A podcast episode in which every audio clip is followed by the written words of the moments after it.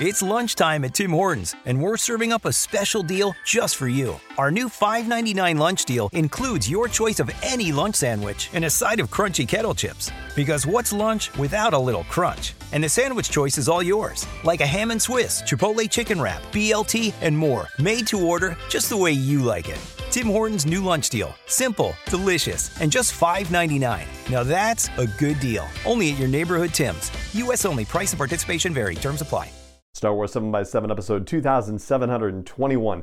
So as we've been going through Boba Fett's history, I got to looking ahead and realized that the next appearance for him is the one that made him a star. And I thought, okay, I think we should probably keep going. So we'll talk about Boba Fett's appearance in The Empire Strikes Back, and we'll also talk about an additional scene that shows up in the Doctor Aphra audio drama. Punch it.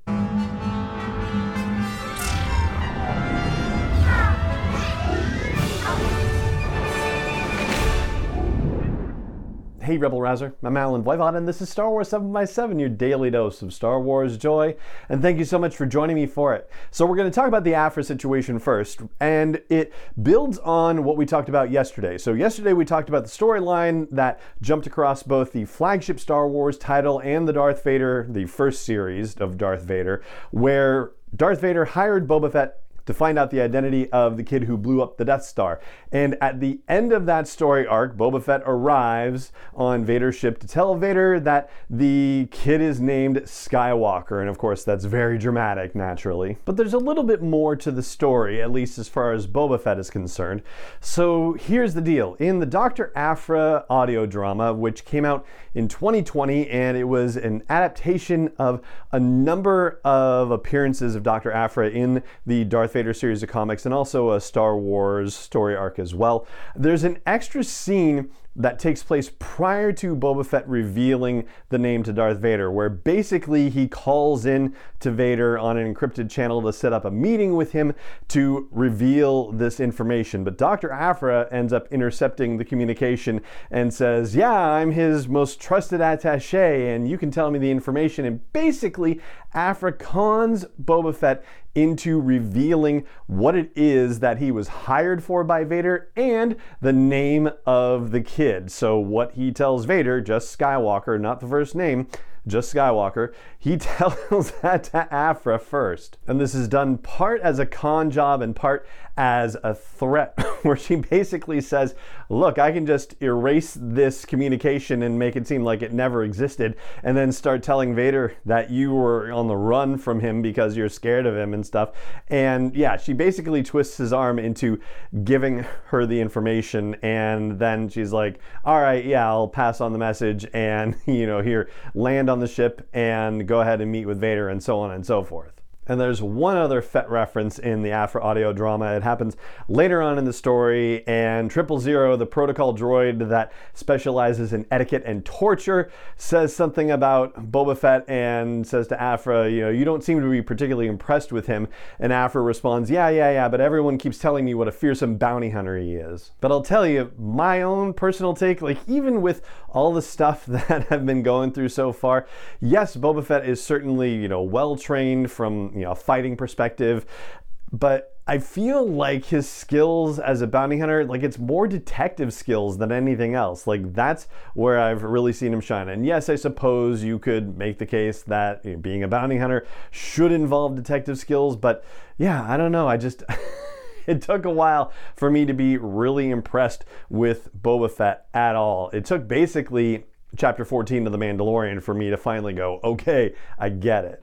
All right, let's talk about the main event, the appearance of Boba Fett in The Empire Strikes Back. And I particularly want to give a shout out to the Boba Fett fan club, because they have compiled a wonderful treasure trove of information about Boba Fett and about his various appearances. And in the case of The Empire Strikes Back, I'm not even going to be able to hit all of this, but I will link to their resources in the blog post for this show's episode at S W seven by seven dot com and in the show notes for the episode as well. So what you want to know for The Empire Strikes Back, some of the highlights. He only appears on screen for about six minutes and forty-four seconds. That's according to the special edition version of things. That's not all him. Some of that is just his ship. which incidentally, I know there's been some foo-foo-rah about this online, but it's apparently still called Slave One, like that is still the name of the ship, but it just seems that for marketing materials, they don't particularly want to use that name, which is fine, whatever. And inside the Boba Fett armor, that's Jeremy Bulloch for the most part in The Empire Strikes Back, though I learned something new today by looking at the Boba Fett fan club website about this.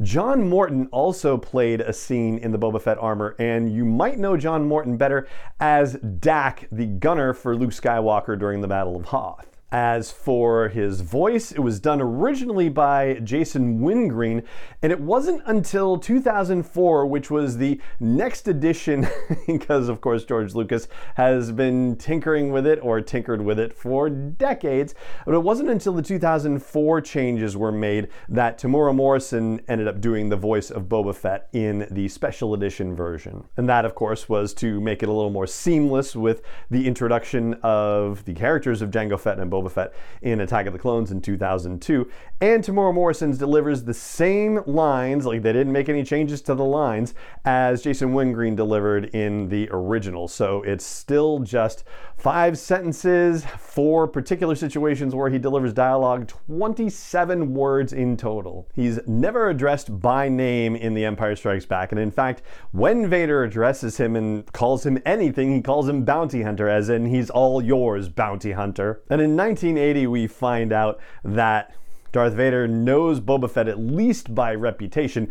Obviously, as other canon storytelling has happened, we know that they have a more detailed and entwined history, but in nineteen eighty, we know in that moment that Vader is looking at Fett and goes, I know a thing or two about this guy, because he goes up to him during that first meeting and points his finger right in Fett's helmeted face and says, no disintegrations. And that, of course, is when he delivers the very first line of his dialogue in cinematic history, not animated history, just cinematic history, and that's, of course, the As You Wish. And incidentally, I mentioned this previously with the A New Hope Special Edition appearance. He speaks no dialogue in there. And also he speaks no dialogue in Return of the Jedi, although he does apparently have the Wilhelm scream when he falls into the Sarlacc pit. So I guess you can decide whether you want to consider that a line of dialogue. I would say technically not. And one other fun fact about him, he should be about thirty-five years old during the time of The Empire Strikes Back, and seems to be aging normally, if you will, since, you know, the whole clone thing and, you know, whatnot, but obviously genetically unaltered and not growth accelerated or anything. So yes, about thirty-five years old at the time of The Empire Strikes Back.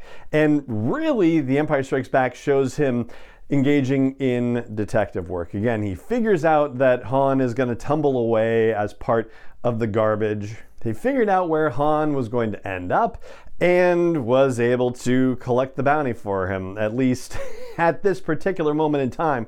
It turns out it gets a little more complicated, and that's something that we'll cover a few episodes from now. And then he spends most of the rest of his time on screen talking to Vader about getting paid, and then manages to snipe at Luke a couple of times, and ultimately escapes Cloud City. And that is Boba Fett in a nutshell in The Empire Strikes Back.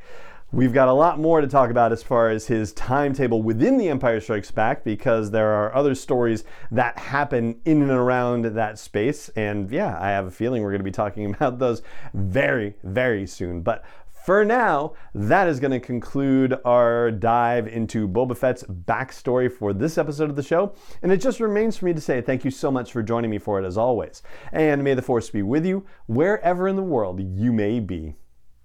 Star Wars seven by seven is not endorsed or sponsored yet by Lucasfilm Limited, Disney, or twentieth Century Fox, and is intended for entertainment and information purposes only. Star Wars, the Star Wars logo, all names and pictures of Star Wars characters, vehicles, and any other Star Wars related items are registered trademarks and or copyrights of Lucasfilm Limited, or their respective trademark and copyright holders. May the Force be with them. All original content is copyright twenty twenty-one by Star Wars seven by seven. We hope you love it.